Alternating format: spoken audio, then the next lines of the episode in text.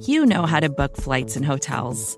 All you're missing is a tool to help you plan that unbelievable travel experience. That's why you need Viator. Book guided tours, excursions, and more in one place. There are over 300,000 travel experiences to choose from, so you can find something for everyone. And Viator offers free cancellation and 24 7 customer support for worry free travel. Download the Viator app now and use code Viator10 for 10% off your first booking in the app. Find travel experiences for you. Do more with Viator. What's up, everybody? Welcome into another episode of Windy City Gridiron Radio. With you, as always, is your host, Robert Zeglinski. And today we're going to preview the Arizona Cardinals. They're up next in the, the WCG radio preview series of the Bears' 2018 opponents. Uh, there's a lot of interesting points for a team that might be rebuilding, might not be rebuilding. They do have a young quarterback that will likely play, probably even to start the season, in Josh Rosen. They have a new head coach in Steve Wilks. Uh, to help break all of this down, have a nice little fun, lightning conversation. I have Blake Murphy from Revenge of the Birds joining me, SB Nation's Cardinals website. Blake, what's up? Hey, how's it going, hey, Robert? It going, Robert? It's good to touch base. Touch base. Perfect to start the foundation. Uh, and, and before we talk any of the future, before we talk any of the fun stuff, I see you pushing hard for Rosen a lot, Blake. Um, but we I want to start in the past first. So the Cardinals were in the NFC Championship the last two years ago. Um, they weren't an awful team the last two years, but they weren't necessarily great either. What's what went wrong for them after being such an elite team? Yeah, Robert, I think with the Cardinals, you just saw that the team kind of lost whatever killer instinct that they had. Um, some of that is just due to vets got old, guys like Carson Palmer, um, Tyrann Mathieu took on an injury. He'd been the heart and soul of the team a lot of that 2016 season just came down to when they had close games. Their special teams just was, I believe they were ranked 31st in the NFL. They had all sorts of times where they just seemed like they would always throw away games at the end. Um, they ended up kind of turning it around about halfway through. And then 2017, it just seemed like a, the week one was kind of a killer in both years. Uh, week one in the Patriots, they had that game ending uh, pass that Carson Palmer made to Larry Fitzgerald and the infamous missed kick from their kicker week one of 2017, same thing. You start talking about how uh, you get to the end of that game, and Lions make a huge comeback, at least from down. I think it was like almost uh, three touchdowns in the fourth quarter. David Johnson goes out with injury, misses the entire year on IR. Uh, the Cardinals just ended up being at a spot where they needed to kind of start the rebuild after things went south in 2016. Uh, Bruce Arians kind of wanted to give it one more year. It was his last year. Um, Cardinals went with some defensive guys in 2017 over taking a young quarterback uh, or moving up for one like in Mahomes and Watson. And you kind of saw how that played out. They moved up yeah. on the draft this year to get that future player. The way you're kind of painting it is, I, maybe this boils down to it too much, but the Al Pacino game of inches speech is just the ball didn't bounce their way. I mean, I mean, I, I hate to say put it cliches of fortune, but – this was just this just seems to me like a team that you know didn't have the luck that didn't have the luck to, to stay afloat in the NFC West the kind of the way they did. They probably did take a dip and play regardless, but they just they didn't they didn't have the ball bounce their way. Yeah, and in 2016, I think that that was more of the case where I mean, if you talk about they had a, a top 10 offense and they actually finished first in sacks. You actually had Chandler Jones, Marcus Golden, and Calais Campbell all on one team for a season, which is uh, which is kind of crazy when you look at the production Calais has had now and Chandler yeah. Jones being the sack leader last year. But that was probably the team where they were probably a playoff team that just underachieved. I think that this year they probably achieved about where they were. They're probably about a seven to nine win team, and they ended up going eight and eight. Um, kind of scraped some late wins together, partially for Arians in that era of Cardinals football. You got to see like you know a Blaine Gabbert revenge game against the Jaguars and Drew Stanton doing just enough at the end of the season to win, but it was it's kind of like in that middle balance of the, the Cardinals just were in a spot where they kind of had maxed out who they were in 2015. When he got through 2016, they needed to kind of get a fresh new start, and they've done that by hiring a new defensive-minded head coach, and have had a lot of a lot of roster turnover on the offensive side of the ball. I want to touch on that. You, you mentioned Steve Wilks. So the the predecessor, Bruce Arians, Uh, how much of a part did he have in the decline? I mean, how much will the Cardinals miss him? Like, what are what are what would you say are regrets from his tenure as he's this was this was a decision that he came to on his own, obviously. Yeah, I think the biggest thing most Cardinals fans before this year regretted was you had a guy who was a bona fide quarterback whisperer and specialized in working with young quarterbacks, young Peyton, young Ben, young Andrew Luck. And you never got to have him really work with that guy and develop him. Um, mm. Last year, the team was very interested in Patrick Mahomes. The Chiefs decided to make a move up for him. Deshaun Watson went a pick before them. A, a lot of fans really were hoping that maybe you'd be able to kind of have your cake and eat it too. Have Carson Palmer be the guy who'd lead them to kind of that next quarterback. Um, the other thing I think a lot of people regretted was that there was um, there was times where Arians would he would do things his way and in some cases, you got to see that work out really, really well, where you saw the Cardinals would be able to have some awesome late game wins where they'd put the other team away by being bold and going for it on fourth down. In other cases, you you think back to that 2015 playoff game in Green Bay where instead of running the ball out or kicking the field goal, they throw it on second down and stop the clock, and Aaron Rodgers gets two Hail Marys off. So there's a kind of a level at least of some stubbornness where Bruce Arians was a guy who is well loved, very well liked by the fans and the players, but with the staff he put together of older guys, you always felt like there was some type of room for improvement where there wasn't going to be as much of a changing or a growth. Maturity just kind of is what it is. Now, bringing in kind of a new movement, some younger guys, um, a guy in Steve Wilks who he's his track record that he had was not just working with quarterbacks and having solid offenses, but developing young defensive players like uh, I believe Josh Norman and kind of building around a lot of guys who weren't maybe as you know high draft picks, but were still talented. It just felt like it was a, a move to the opposite direction that the team kind of needed to go through, um, just for that breath of fresh air as they enter the uh, the transition phase. And they call it they call it a retool, not a rebuild.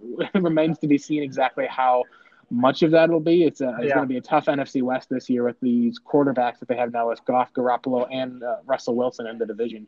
I was actually going to characterize it that way. Um, you wouldn't consider. I, I, I'm assuming you don't consider this a full rebuild. I think a more appropriate term is a retool for a year, for a season or two. I, I assume, and you, you have someone like Rosen come to a team that has a little more talent in place. I think I, and I'm not comparing. This isn't a Rosen to Joe Flacco comparison, but because I think Rosen, I also think Rosen will be better quarterback, but more like Flacco coming to a Ravens team that had a lot of established defensive veteran stars. There's still a lot of pieces in place across the entire roster.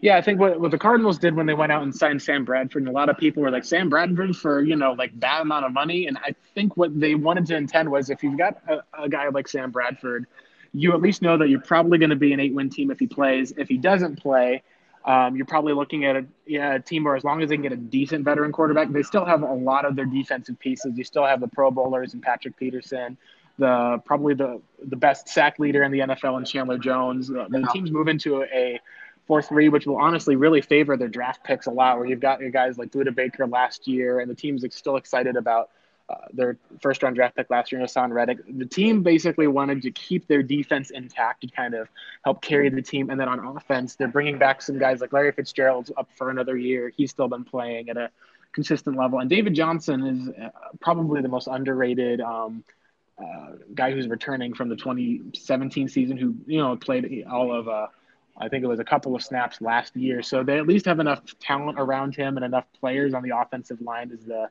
big question, but they'll at least be in a position where they're not going to be going through like, you know, a top five team, at least it doesn't seem like it.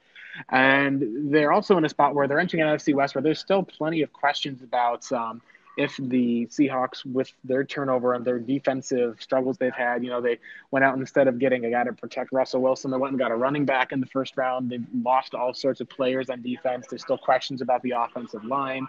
And the Niners, uh, with Jimmy Garoppolo, they won a lot of games, but there's still some defensive questions. Thank you. going to be able to carry him? Thank you. I, I just don't know if he's been at that elite level yet. Where I mean, I think people can sometimes go with recency bias, where you can just remember Sam Bradford from you know 2017 where he barely played yeah. versus Sam Bradford 2016. Things can change in the NFL on a whim. Uh, I think that the Cardinals are in a spot where I don't think that they're going to be a playoff team, but when you go through their schedule, it's hard to see this team getting less than at least six wins. So they're probably going to be in that six to nine win range, and that's probably where they should be as they turn things around with a, a, a new regime, learning a new scheme, and maybe they can push a little bit further than that if Rosen comes on and is as good as he's been billed so far from people in camp. Nice segue. So, what's the deal with Rosen? What's the timeline? I um I noticed, and this isn't the same because we keep saying that Bradford's there, so he's the number two. But you know, Mike Glennon's there. He's he's all. Mitch Trubisky went through this last year.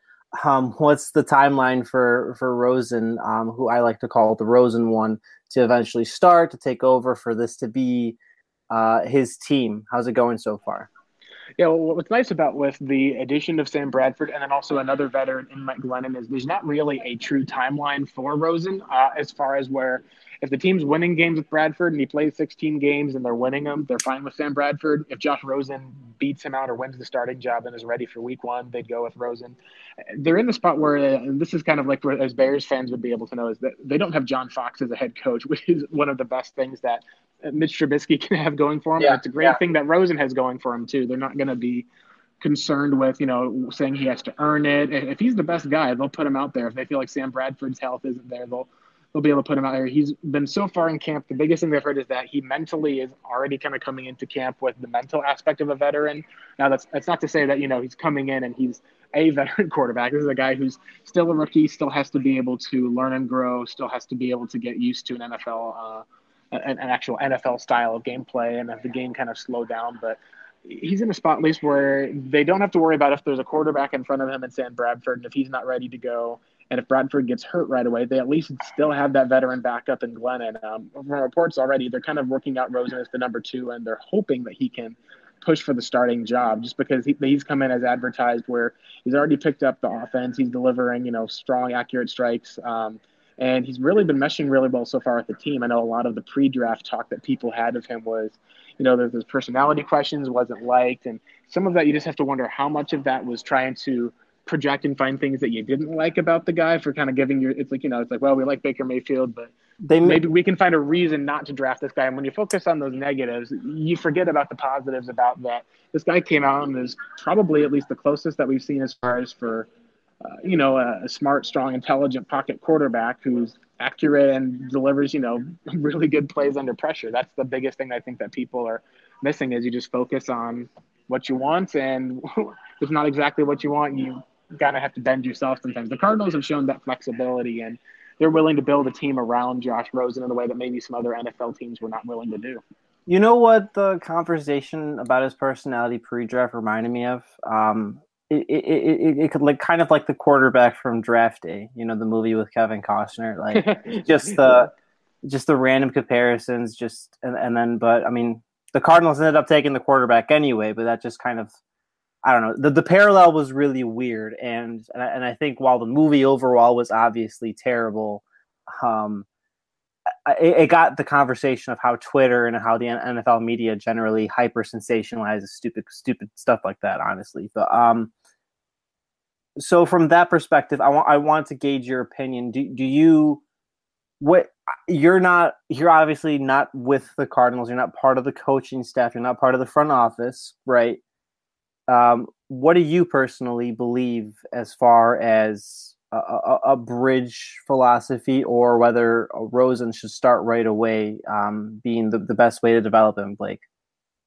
Yeah, I think it just really depends on what goes on with Bradford's health when they go through the. They'll kind of go through the process, evaluate the guys equally, and I think what's going to happen is if you get to a spot where Sam Bradford is slightly ahead of Rosen, but it's close, then you're going to give it to the rookie because you don't need to then mess around with having Bradford, even if it's slightly better, or maybe you end up looking at if Bradford's not able to be mobile and move around the pocket and is just going to get hit back there, and it ends up becoming a liability. I think that's where you can go and um, go ahead and be able to play Rosen because, as people said this year, he was the most pro-ready quarterback coming out.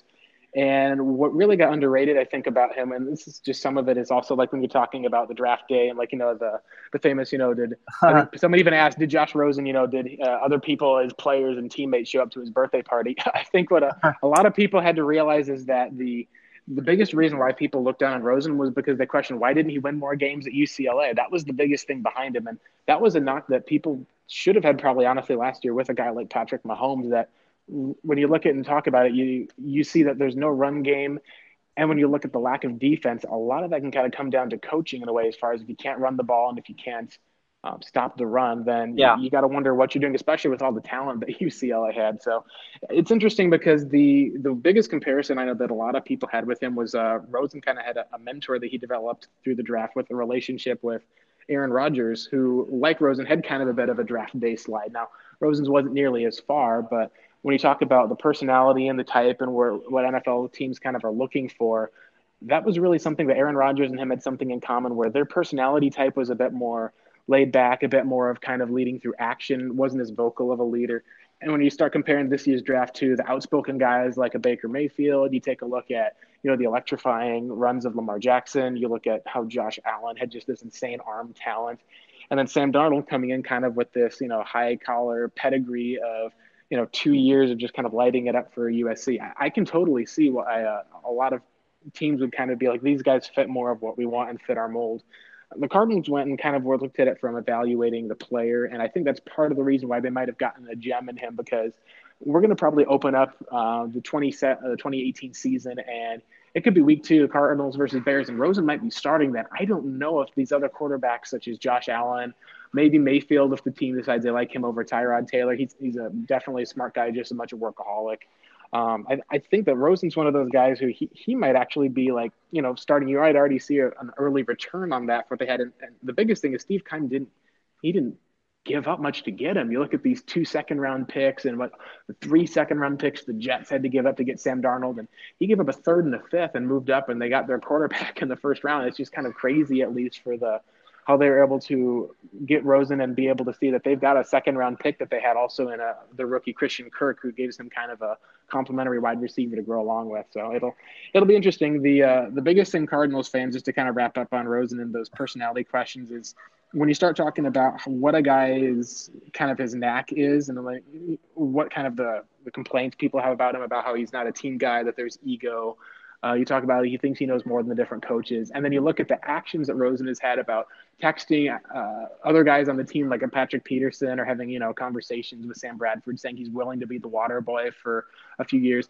It just was really interesting because the whole narrative on him versus the actions he's had since he's been coming out, you know, pushing for different types of. Uh, uh, you know, important causes that he's had. At least I think there was Todd Heap. You know, he was a uh, a local product in the Ravens tight end and his daughter passed away in a tragic accident and he started promoting their charity. It's, it's really weird because the entire actions that we see as far as for the narrative versus what we've seen so far has just been totally different. And so this is kind of a question of, you know, when we talk about the draft and evaluation, like, do we sometimes get too far into buying into the hype without actually getting to know the person, you know?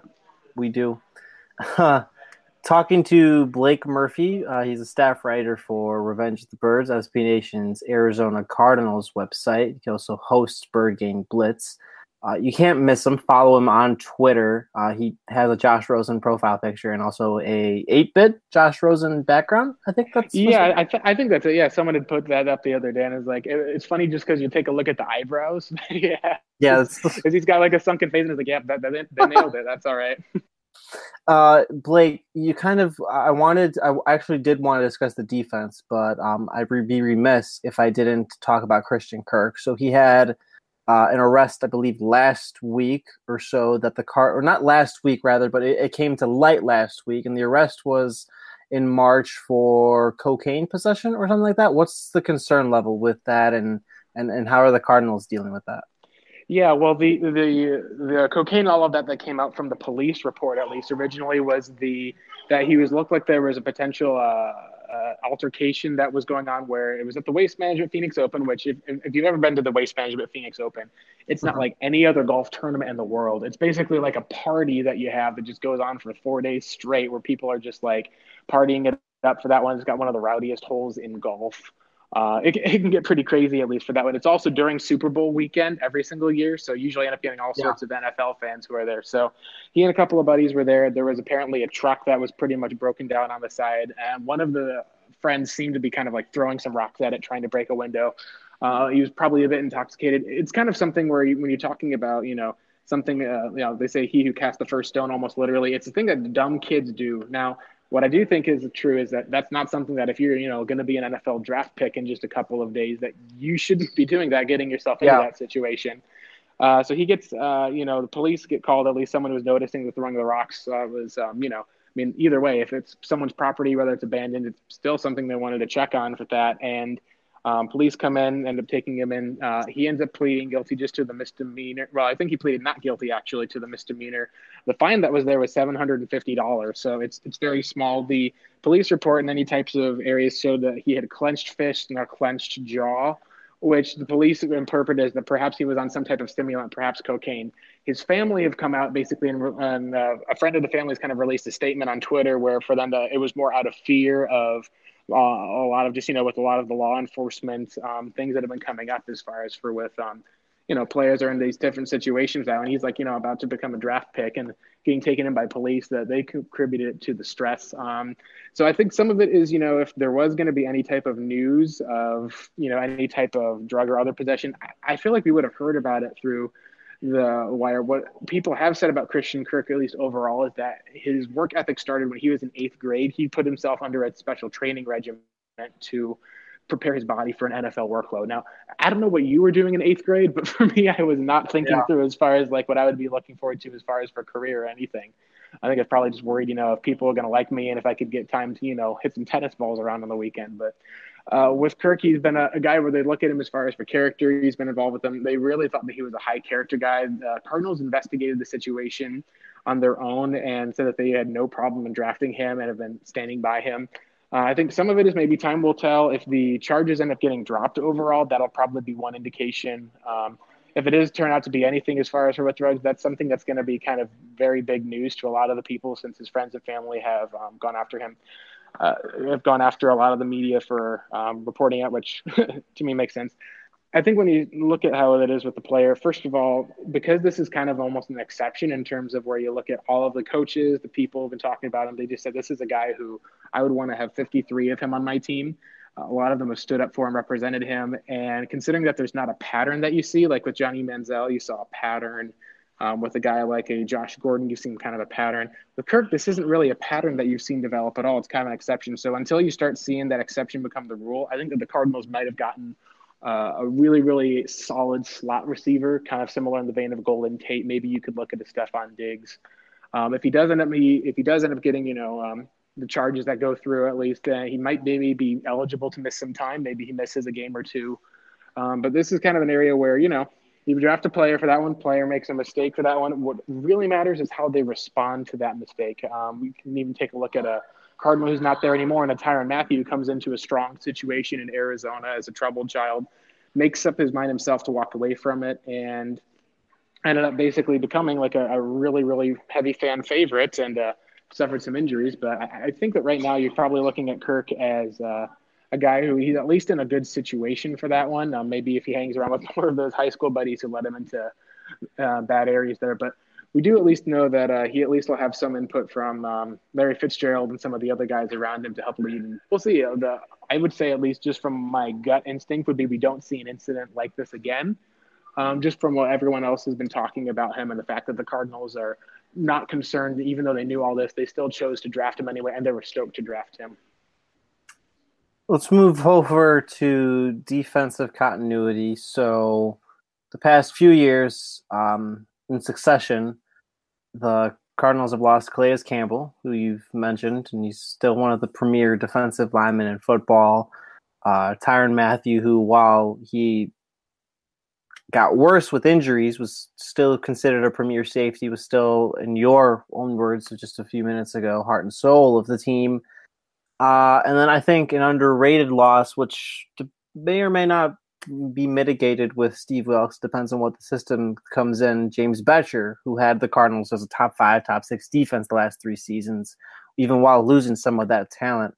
Um, how hard I mean, I assume this is what Arizona is hanging its hat on because you still have Chandler Jones, you still have Marcus Golden, even though he had a injured year last year, you still have Patrick Peterson. Um, how are they going to transition kind of to this to this new era and be the the unit that carries the team while someone like Rosen grows up like? Yeah, well, I think, and, and, this is kind of what's interesting. A lot of Cardinals fans in 2017 really felt that James Bettcher for the first half of the season was holding the Cardinals defense back. Ooh, okay. Which is interesting because um, some of that is like there was, uh, and some of that I think is just this is part of the biggest, like getting back to with Bruce Arians and some of the areas where fans felt there were missed opportunities. Um, Amos Jones had been the special teams coach for the entirety of Bruce Arians' um, tenure, and not mm-hmm. once did they finish uh, anywhere out of the like the bottom seventy five percent. So think about it: you're basically in like the bottom fourth of the league in special teams over a five year, I believe it was like a five year span, and you never can rise up from there. So some of that you can maybe say talent, but when you got a consistent kicker like Phil Dawson last year, who halfway through the season, um, this is just like a kind of a special teams note. Um, he ended up talking to a buddy who talked on the radio and said, "Oh, by the way, so Dawson said that the coaching staff has been making him feel uncomfortable because they're allowing guys to get too close to him on the kicks." And what happened after that? We saw the Cardinals made an adjustment once they heard that on the news, and all of a sudden he doesn't get bothered and starts being automatic. The fans felt the same thing at the players for their year on defense last year. Look at the Texans, and they basically gave up a huge amount of just you know terrible, terrible blown coverages and plays to the Houston Texans starting Tom Savage at quarterback and lose that game. The players apparently, from what I heard, came to the defense said, "Hey, you need to make us. Defense is too complicated. We have times where we're instead of just playing man to man, we're having to drop back into zone. We're having to have this complication. Even at times, Patrick Peterson was standing on the sideline, and uh, I think it was DeAndre Hopkins shifted over, and he raises his head, looks like he's groaning because." they he knew that it was a zone coverage. Sure enough, next play it's a 10 yard pass, first down, new set of downs. So there was some frustration that people had with James Bettcher last year. Now, that aside, he still is a very, very solid and good defensive coordinator. The Cardinals still are able to generate pressure um, without being able to have to have, you know, two sack masters on the line and without having maybe a huge interior disruptor. Um, they've always had a kind of a solid linebacking core and been able to generate pressure with the blitz. But I do think that the Cardinals team as they are now, they might end up being in some cases be able to improve on defense from last year. Um, you take a look at how they've been able to keep a lot of their key players and have been able to bring in uh, Budda Baker, who kind of he impressed the team a lot last year. Had a very similar, um, didn't have as quick of a start as Tyrann Mathieu did, but kind of a similar impact from the safety position, where eventually they kind of had Baker taking over Mathieu's role, and they put Matthew back a little bit further uh, in the defense, at least, and let Budda be kind of the guy who was making plays. So I think with Wilks, they might be built a little bit better for a 4 3 um, as far as for maybe that's the strategy that they'll go to. Everything's a little bit hybrid now. Uh, I think that some of the defensive improvements that we might see, and they, they still, you know, have to maybe find a safety. They just brought in a, uh, a veteran corner in a trade with the uh, Cleveland Browns um, for Jamar Taylor. I think that they've got enough. Pe- yeah, I think they've got enough pieces around there to at least be able to show some improvement on defense that maybe will help offset some of the fact of them not having, you know, a, a the brand new offensive system and having to learn from that with, you know, whether it's Bradford or Rosen and trying to figure out the offensive line, which right now is kind of in the middle of a, transition where there's a lot of question marks about injury, a lot of question marks about ability and pass protection as well.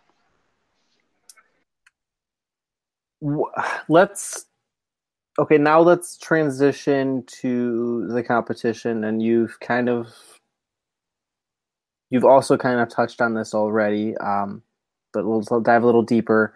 Um, the biggest threat is quite obviously the Rams. Um, they've loaded up this offseason. They're kind of going all in with Jared Goff there. We're, we're not sure totally as to whether he's an elite quarterback, but he had a good season last year, and they're surround they're filling up that roster with talent. How um, you've already stated that you think the Cardinals are a six or seven win team, but eventually they're still going to have to go through the Rams. What what's your ideal plan um, to happen over the next few seasons for that to happen?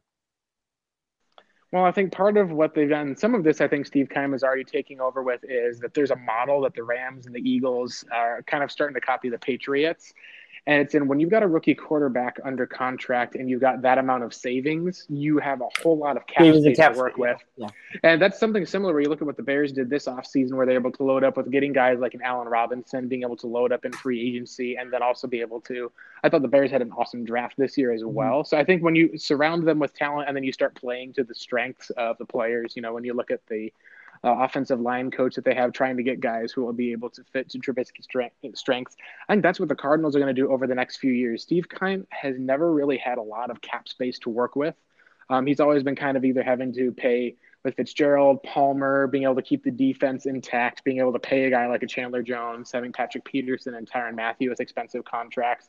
And he's always had Palmer has been like a, a pretty big cap number. They awarded him at least, and Palmer was playing at least, you know, a worth of a, a top 15, top 12 contract at the time mm-hmm. there. So the fact that they now are going to go in, they've got about 99 million or so in cap space for next year, and they let go of um, two kind of stalwart Cardinals throughout the Arians era and Jared Veldheer, who they traded last year, to, uh, traded this year at least after he struggled last year to the Denver Broncos, as well as releasing Tyrann Mathieu from I think it was the one of the second highest paid safety contracts in the NFL. So I think the key that they'll have at least is they'll recognize that they've got a couple years head starts.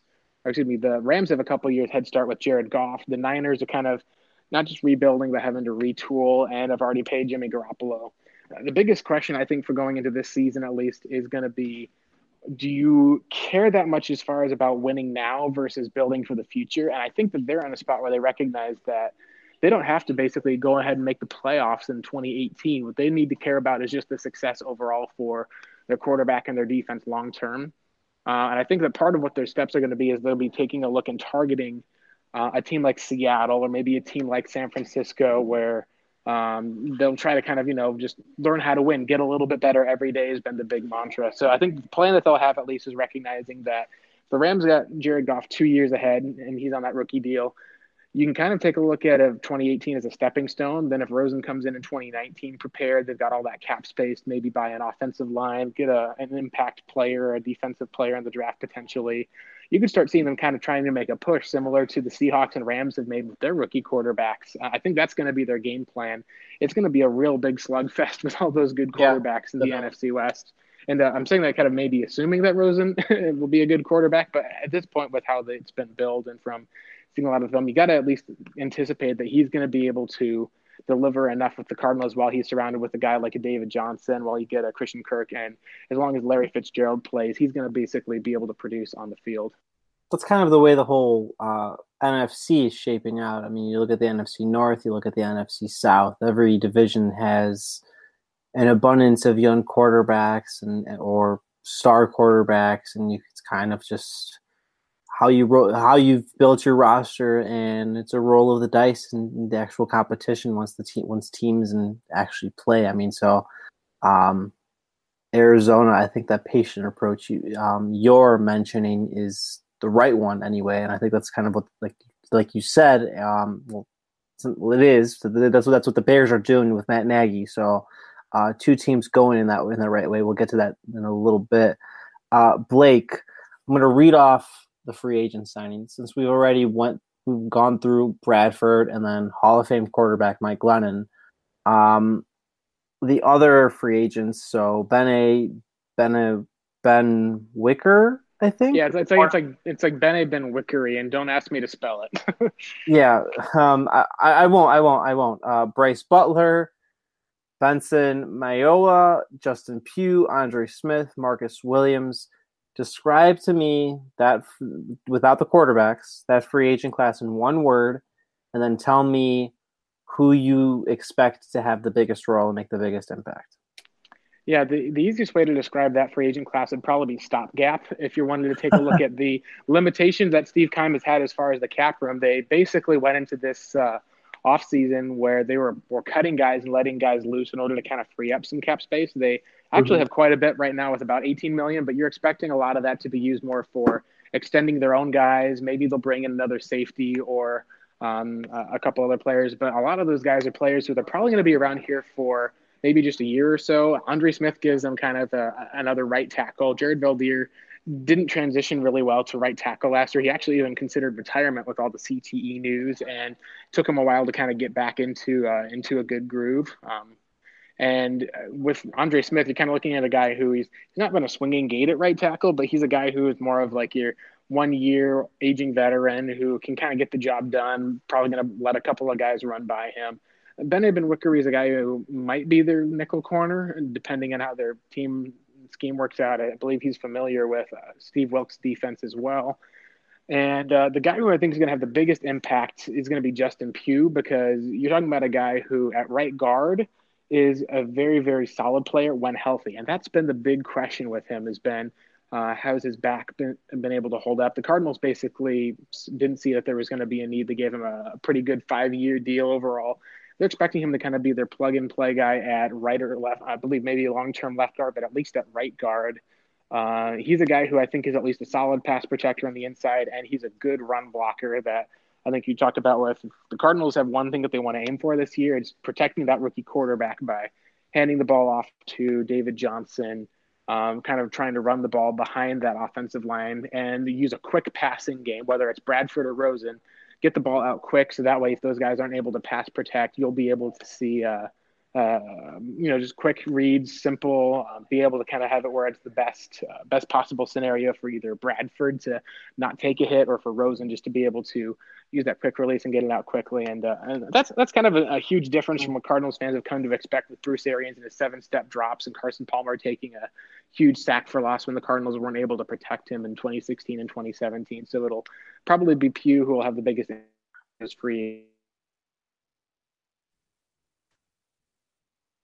I, am I'm, I'm looking at it and, and it's and, and and I hate to keep doing this, but it just reminds me eerily and but at least the Cardinals seem prepared for of the Bears 2017 free agent class. I think I'm not sure if you're familiar, but you know have sterling names like Mike Glennon, um, Markus Wheaton in there.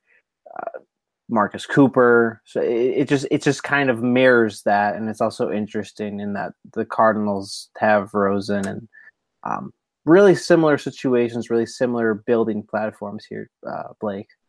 Yeah, I know definitely. When you've got the young quarterback and are kind of having to transition from the older one to the new one, you can have a lot of times I think where it's it's not necessarily a stopgap year, and I think the Cardinals are in a bit better situation defensively. And yeah, you know, 2017, the Bears at least kind of you know got a guy under Jordan Howard who ended up being a really star uh, stud performer. They picked up, you know, their uh, uh, their third down back at least, who's done a, a really nice job. Hopefully, he'll get more usage next year. But it's kind of in a spot where the uh, the Cardinals are really going to rely on having to run the ball and win games with defense. And I think that they've got the defense to do it um, from some other picks that they've had, and just the way that Steve Wilks is a defensive-minded head coach.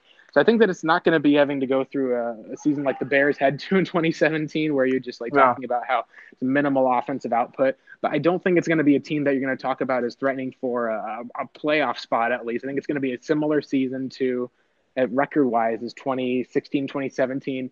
But as far as for fans with their optimism and the team being able to compete in games, I think that fans are going to be much more optimistic, kind of how and then looking forward to 2019, similar to how Bears fans kind of saw a lot of things come together in this offseason. We're going to talk mostly 2018 draft, but again, this one word thing, Blake. Describe to me in one word Steve Keim's drafts from 2013. And I mean, I'm looking at the history now off of Pro Football Reference. I wouldn't say necessarily it's fantastic, but it's okay. I mean, it's, it's even fine is probably even a better word. Yeah, I think that it was. Um, I think that you could probably say the word satisfactory would probably yeah. be the best word because you're talking about how it's not that you've had like areas. There's there's some drafts you can look at that are kind of bad, like the the 2013 draft outside of Tyrann Mathieu, who's now no longer a member of the team. You took a, a guard top 10 who you thought was going to be a Pro Bowler and has turned into one of the maybe one of the biggest busts in your franchise's history. Totally had a combination of injury and misjudging the personality of the player and uh, you look at with the next year in 2014 you really are talking about how you just you see kind of one impact guy per class you don't really get that class until 2015 where you kind of end up hitting a big hit where you get your uh, a tackle who's at least been a solid tackle when he's played in DJ Humphries. Uh, he's basically had injury troubles the last two years, and this is a huge year for him as far as they did give him a fifth round uh, contract option. So it's not that he's you know been decline from that. They like him a lot. Just he has to be able to stay on the field. You got Marcus Golden in the second round there, who's become an effective pass rusher, and then you got David Johnson in the third round. And it's funny because uh, for those who've seen the Cardinals on All or Nothing and the Amazon series, they even went inside the draft room and showed people the Cardinals were excited that they were going to get Ameer Abdullah, who uh, was one of their mm. favorite players. Bruce Arians was uh, loved the guy. He knew him since like he was a junior, I think it was like junior high or high school and the Detroit Lions trade up, and the Cardinals are just despondent, and so they end up getting David Johnson in the third round. And Johnson goes on to end up having like a nearly thousand yard rushing, a thousand yard receiving campaign in 2016, but sets a rookie touchdown record for the team. And Ameer Abdullah is probably going to see his job get replaced by Kerryon Johnson. So you just never can really predict how it's going to turn out in the draft. And sometimes you get lucky. Maybe the Cardinals and ended up getting, getting the fourth quarterback this year, getting a guy that uh, might end up outshining some of the other players. Might not be the guy that you want, but it might turn out to be the guy that you you need to. Uh, but yeah, satisfactory is probably we'd have from Keim, and the 2015 draft really offsets that 2016 draft because you basically are getting a guy in Robert Nkemdiche who up to this point has been a massive disappointment. He's back in a 4-3 defense now. Um, this is kind of like almost like you could say his last chance. He's getting every opportunity yeah. to get the starting job, but if he ends up not performing to the level that they need, then it's probably going to be a defensive tackle in the first or second round for Arizona next year, or maybe a big free agent because uh, they wanted him to be that guy to replace Calais Campbell. He just came out very raw, but has not developed to the level that they needed him to be in year two. Um, and then the second player they took also was another developmental guy in Brandon Williams, who he was kind of in room for. It seems like it's the same story with him each year. Each year, you kind of expect him to be the number two cornerback and they end up always signing a guy to replace him. In 2016, they traded for Marcus Cooper, who went on to have a solid season in Arizona, got a you know contract from your Bears there, and then didn't end up living up to that. Some of that might have been some of the scheme, and you know when you have Patrick Peterson across from you, things can get probably a little bit easier. And overall, Brandon Williams 2017, same coming in, looking to be the number two corner, and ends up basically seeing two guys pass him up, and Justin Bethel and uh, Tramon Williams, who's now back with the Packers. So for him, the fact that they've traded for Jamar Taylor just kind of shows that you took a guy who was a bit too raw, a bit too high. And I think Steve Keim has learned from some of that, but right now their 2018 return so far is got two defensive holes that they're going to have to probably end up trying to fill for next year. So it's a it's a big year for both of those players, but that's where you can kind of say satisfactory because for each one of Keim's high level picks that he landed on or got maybe a, a steal in, he's had one of those that just is kind of bet on a player who hasn't really turned out. And I think some of that and some of the lessons he learned from the previous drafts really paid off in this 2018 draft. And that's why a lot of people have really liked and appreciated this year's draft. In regard, yeah, in, in regards to that draft, um, I'm assuming the expectations are mostly are mo- two questions are mostly immediate impact, and second, non Rosen, non Kirk pick that will make impact because we've already discussed Rosen and Kirk plenty. For sure, no. I think the biggest guy who's actually going to make an impact is the fourth round running back out of a small school in Fordham named Chase Edmonds. This is a mm. guy that the Cardinals actually love. They were talking him up about taking him potentially as early as the third round. Uh, he was a guy who had, I think, the fastest um, three cone and the fastest, I think it was short shuttle time at the combine. Very small, shifty, Darren Sproles like guy. Um, you might even kind of consider him as being very similar to Tarik Cohen in terms of being able to be a receiver as well. In his pro day, he didn't do a single drill at running back. He lined up at wide receiver and did all the receiver drills and did them very well just to kind of prove that he could. He's a guy with a chip on his shoulder, a bit smaller than David Johnson, but he's a guy who they, since he's got those same receiving skills, when they take David Johnson off the field, they won't have to drastically shape, shift or change the offense. It's not going to be like you're having to change your offense around to feature a, a different type of back or a back who can't catch, which they kind of had to go through that with Adrian Peterson last year just because they – you know, or can't throw the ball on third down to the running back and he's not able to pick up a blitz at all. So that was just one of the areas where I think that he's going to be a guy who's going to have a clear pathway to the number two running back spot. I think he's going to get quite a few carries and they'll use him on third down this year quite a bit as far as for in the passing game and a, a much more quick rhythm offense under offensive coordinator Mike McCoy. So yeah, so keep keep an eye out on him, especially for all of you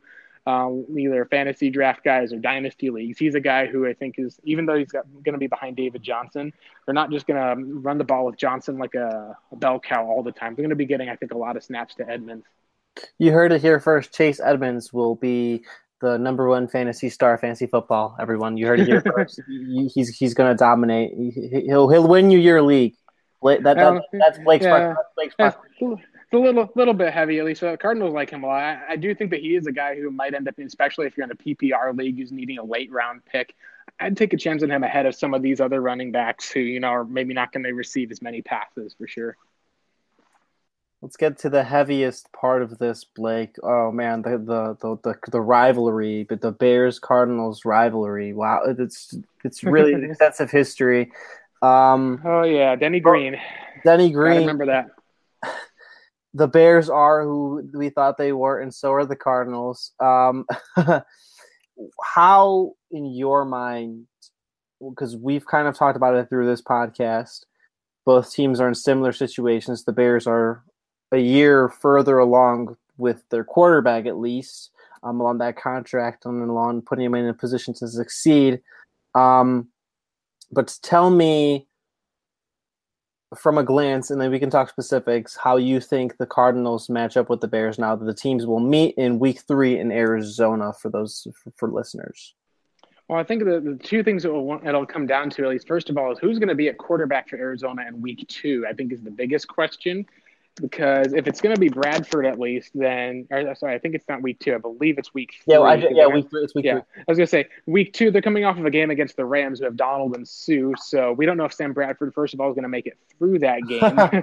so that's kind of the first question at least. And then if it is going to be Josh Rosen, um, potentially whether he's starting or not, there's going to be a lot of just trying to figure out what's the game plan going to be because I think a lot of the Cardinals' design is going to be on trying to you know, put Adrian, uh, put Patrick Peterson on uh, the the Allen Robinson, trying to find ways to, um, you know, I think the Bears are going to use much more of a quick passing game, trying to, you know, use utilize a lot of the uh, skills they have. Uh, Roquan Smith, I think, is going to be a guy that the Bears are going to have like you know some awesome impact from week one it's going to come down to ultimately about which team is going to be able to take pressure off of the young quarterback by being able to effectively run the ball. You've got some good running backs in Jordan Howard, David Johnson, some rosters and some staffing that's been designed around running the ball. I, I think it's going to turn into an area where it's going to be try out who can avoid turnovers the most. And that's where I think the key comes down to because um, with Josh Rosen, at least when you saw him on the road, he ended up with his teams, he ended up kind of making some decisions where he gave the ball to the other team at times. Um, it wasn't necessarily in terms of like where you know he just was a turnover machine. Sam Darnold was much closer to that, but you did see at times when the team was down and kind of needed to make a play, he would take kind of a calculated risk, and sometimes it would go back the other way. Uh, with Trubisky, I think that's where the emphasis for him is going to basically be on completing the passes on, you know, you can say it's like, you know, I got to complete the passes on third down, but the Cardinals are going to be very aggressive with Steve Wilks they're going to basically be blitzing. They'll give quite a few different looks. They'll be sometimes even trying to, you know, play off some off coverage and see if they can get their hands on a few balls. It's going to come down to ultimately the which team's going to be able to kind of keep the young quarterbacks upright, kind of keep them from making a mistake. And ultimately, I think it's going to end up coming down to um, which team makes less mistakes. For now, the biggest advantage the Cardinals have is they've been a very solid home team. They're playing indoors. They're not having to um, play at Soldier Field. Now, the, the, last time they did play, I believe at Soldier Field, they did pretty well. That was the David Johnson um, kickoff return game, mm-hmm. and uh, that was one of the solid games that they had against the Bears. Uh, they're at home now in an indoor stadium. I think it's going to be something where I, you normally would say you'd give the advantage to the home team, but because you don't know if it's going to be Bradford, you don't know if it's going to be Rosen, and they're going to be coming off of a, a slugfest against the Rams uh, which I believe is also on the road. I got to think that it's going to be pretty close between them and Chicago overall. Um, I don't think I would give an edge to Chicago just yet, just because of the home team, but I think it's going to be one of those games where it may come down to the fourth quarter because these teams are very, as you, you said, they're built similarly around these young quarterbacks. Um, the biggest X factor, I think, is going to have to be Arizona's defense with uh, Peterson and Jones. Uh, the Bears got a, a guy who I think is going to be a blue chip player in Roquan Smith but they don't have an impact pass rusher like Chandler Jones, at least, and that's something we have to still see from their. Um, well, their impact pick, edge rusher, impact right edge rusher, exactly. Edge rusher, I think, is the one. And then as far as for cornerbacks go, the, the Bears have had like some good cornerback play, but there hasn't been anything like Peterson. So I think that's where the only thing I can think of the Cardinals, maybe you see a little bit of a tip that way. But again, depends on who's at QB. If Bradford's there at QB and he can't run or move around, or he gets hurt and he had to, you know, the Cardinals are having to start Mike Glennon against the Bears in week two because Rosen, they don't think he's ready yet. Boy, what kind of a uh, beating Glennon's going to take in that type of a revenge game? That would be very, very um, relieving for Bears. well, Glennon, Glennon's, the, Glennon's the guy that will turn over the ball four times without much pressure. So it doesn't really matter the circumstances, Blake. Um, so, I, but I don't think you want to see that for your own mental health. No, and I think with a lot of people right now, like from the reports the Cardinals have had so far, it seems like Josh Rosen's already passed up Mike Glennon in some cases yeah. in the depth chart. Like a, uh, he's not competing with Glennon to be the number two; he's competing with Sam Bradford to see if he's going to be the starter rolling out. So it'll it'll be interesting. At least I still think that the biggest thing with the Cardinals going into this season is that some play, uh, teams and people have underrated them uh, a little. And some of that's just because you look at Vegas's totals and you see that they're giving them a five and a half uh, uh, kind of uh, game spread, which is the exact same as the Cleveland Browns. so if you're looking at a team that's bringing back a lot of guys in defense, I don't think they're going to be as bad as a lot of the uh, a lot of people are looking at as far as having the top five pick as we talked about earlier. But I don't know if they're going to be that one to go there. So I, would pick at least the Cardinals because it's a home game. If they're going to be starting their quarterback in Rosen, maybe I'd go and pick the Bears for that one while the young guy gets in if Bradford goes in for that one and he's able to, you know, perform well enough, perhaps the Cardinals able to complete enough passes. But it's it's going to be one of those games where I think it's going to come down to the wire and the fourth, uh, the end of the game with the it's going to rely on whoever's going to be able to kick that ball through the uprights. I think as time expires, it's going to be a really close game. From a team aspect, um, you kind of just said where Arizona would have the advantage, would have the advantage. Um, what's one area the Bears can exploit the Cardinals, especially with their current roster? Yeah, the biggest one I think for the Bears is that there's um, still quite a bunch of athletic players on defense, at least. Like, I think I really hope that Leonard Floyd would be able to take advantage because they've got Mike Iupati at guard. Um, they've got Andre Smith at right tackle. Mm-hmm. AQ Shipley, who's, you know, he's a decent player as far as at center, but he's a guy who maybe you could look to upgrade the the Druid draft a rookie and Mason Cole, who they might see at center, might see at guard, but he might not play at all this year since Shipley seems to be entrenched. If the Cardinals are able to, whoever the quarterback is there, whether it's Bradford, Rosen, um, if it's if it's Mike Glennon, then you know we'll be kind of prepared for you know whenever Rosen replaces him, it'll be kind of louder cheers than Leinart and Warner back in the day when all that attention was there. But that's the best place they can exploit either of those quarterbacks because um, none of them are especially mobile as far as for being able to get outside of the pocket and make plays. Rosen can at least extend plays in the pocket, but he he's not a guy who's like you talk about like you know how not just comparing to Russell Wilson, but even like, you know, the Aaron Rodgers or even a Matt Stafford, that type of athleticism to extend plays. If the Bears can get interior pressure on those quarterbacks, force some back footed throws, um, be able to kind of make some plays with their secondary, that's where I think they can take most advantage. And the Cardinals would be um, targeting those pass protectors on the offensive line.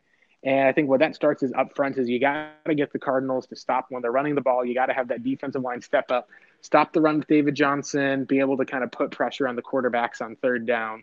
That's where I think it's going to come down to. Is going to be that if the Bears can take advantage of the Cardinals there, and you know maybe if the Cardinals are still learning a new defensive scheme, there might be some mistakes that are made. But that's where I would probably with attack first would be get some of those A gap blitzes, get a couple of those complex. Uh, maneuvers up front and see if you can trick some of those offensive linemen who are not as good in pass protection to let up a sack. Sounds like an Eddie Goldman, Akiem Hicks game. Literally the Bears' best roster strength.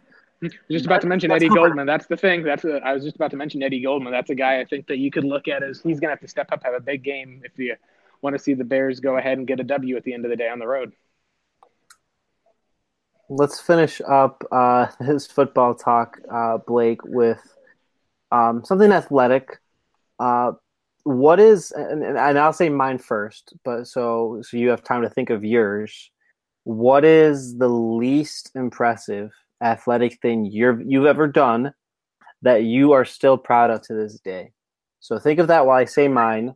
I think do you, you know like those catches that you often see most? You don't see it really in the NFL but you'll see it in college football where a receiver will leap up on a contested ball and he'll pin the ball to the back of the defender as they're going down. Like he'll hug he'll hug the ball he'll hug the defender with the ball. You know what I'm talking about? Oh yeah yeah. No I got I got what you're talking about. I did that like in a pickup game as a teenager with my friends on my on on my buddy who was covering me um, and he was like six inches shorter. but it was the coolest thing ever. And he was, and, and, and, I still remember how angry and annoyed his face was when, when, like, when he like looked at me, like when he looked back and he felt the ball was still in, and he like he knew I, I had it. Like, it it was thoroughly unimpressive, and it was a pickup football, like just you know, like maybe everyone going 75, 80, 70 percent non pads, whatever. But I am so proud of it to this day.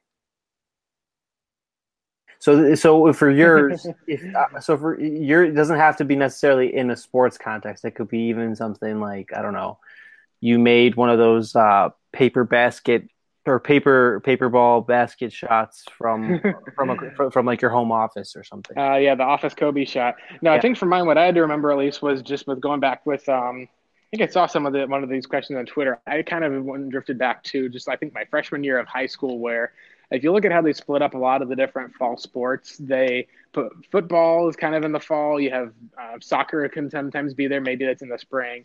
Basketball, and then they followed up with the spring sports like baseball, tennis, and the others. So I had never played a down at least of organized football before high school in my life. Um, I ended up kind of grad, kind of grabbing onto the sport around like my sophomore and junior year at least, where I got so into it. But uh, after those sports were done, I kind of had a reputation at least of okay, he's not the most you know athletic guy that's over there as far as a lot of sports. Hmm. That was that was true, you know, it was true. Then it came to springtime, and so we had uh, me and one of the other guys who was probably uh, the best way that he ex- I would explain it is the man's uh, idea of tennis came from Mario Tennis. it was basically like that was his own self representation. He said, "Yeah, I know I'm a Mario tennis player, not an actual tennis player." So we were partnered up for court doubles. They had one of the guys who is one of the uh, football players in the team's like, "All right, come on, let's go, Murphy. Want to get that tennis serve on?" So I went down, dribbled it like a pro, threw the ball up, whack, knocked it, and it went right past him on the serve. And he just looked oh, shock in his face. And when I told him, yeah, and I was like, "Hey, I played tennis for you know competitively for six years, just to let you know." and so what ended up happening was just kind of a total domination where my partner, like you know, I just told him to stand up front for that one, and if the ball came to him, he like would hold the, the thing out in front of him, kind of like you know, like you're like like you know, it mm-hmm. was like a sixth grade dance or something like that. You're holding the girl out in front of you, and just to have him kind of punt it kind of back over the side at least because he just did not have the coordination to be able to swing. But between that, we were basically able to just go back and forth, up and down for all of that, and uh, it was really fun, at least, just to be able to kind of like, you know, when you talk about those, you know, revenge fantasies that, you know, high schoolers can get for that one. Um, it's not really impressive in the grand scheme of things, but it was at least kind of fun to live that out because no one saw that coming. It was just kind of like unleashed it out of nowhere. It's like, oh, you're a tennis guy. Yeah, coach. Yeah, just haven't had a chance to, you know, show it off that much yet. I, ha- I haven't been able to show that I'm actually Roger Federer in disguise, and so just just so you know, that's a that's a little bit more. Let's let's let's let's go with more of like you know the uh, what's the what's the tennis? It's like you know the dodgeball with like the, ah, that yeah, one with the it's more of like the average Joe's. That's like I'd just say like an average Joe of tennis. Let's go with that. You know, we got Ben Stiller on the other side in the Globo gym. Uh, t- the underdog t- taking down the man. uh, he is Blake Murphy. He is a staff writer for Revenge of the Birds, the SB Nation's Cardinals website. And you can follow him on Twitter at Blake Murphy7. Blake, really appreciate you taking the time. I, I know you're a busy man, and I know, um, and we made this work. We made this work. We fit it in. that we did. Yeah, no, I'm super excited for the Bears game. My uh, my roommate's actually a Bears fan. Mm-hmm. Uh, he's Bears Cubs fan from the Chicago area uh, originally, and his family's from there too. So we've got our own kind of rivalry going. We've got like your towels that are like already kind of like covering up yeah. So it's, it's going to be at least a fun week. I know I'm looking forward to Bears week more than I would be to a lot of Cardinals games because of that. Have a little bit, have another roommate rivalry there. Uh, you can follow us on Twitter at WC Gridiron uh, and follow me on Twitter at Robert Zeglinski. This is a Bears Cardinals rivalry. This is roommates hating each other. This is tennis and football and, am- and amateur football players. We have everything. Uh, as always, as always, thanks for listening, everybody, and stay classy. Hello, I'm Spencer Hall from SB Nation, and I want to tell you about my new show, It Seemed Smart. It Seems Smart is a show about people doing things that for some reason or another, seems smart at the time. Those things might include doing a little cocaine and driving a bike up a mountain. Or, I don't know, maybe racing 100 miles per hour across the country in the middle of the night with no one's permission. Or even stealing a bat from an umpire's room in a Major League Baseball park. Check it out, and if you like it, tell a friend. I'm Spencer Hall. Don't do anything smart.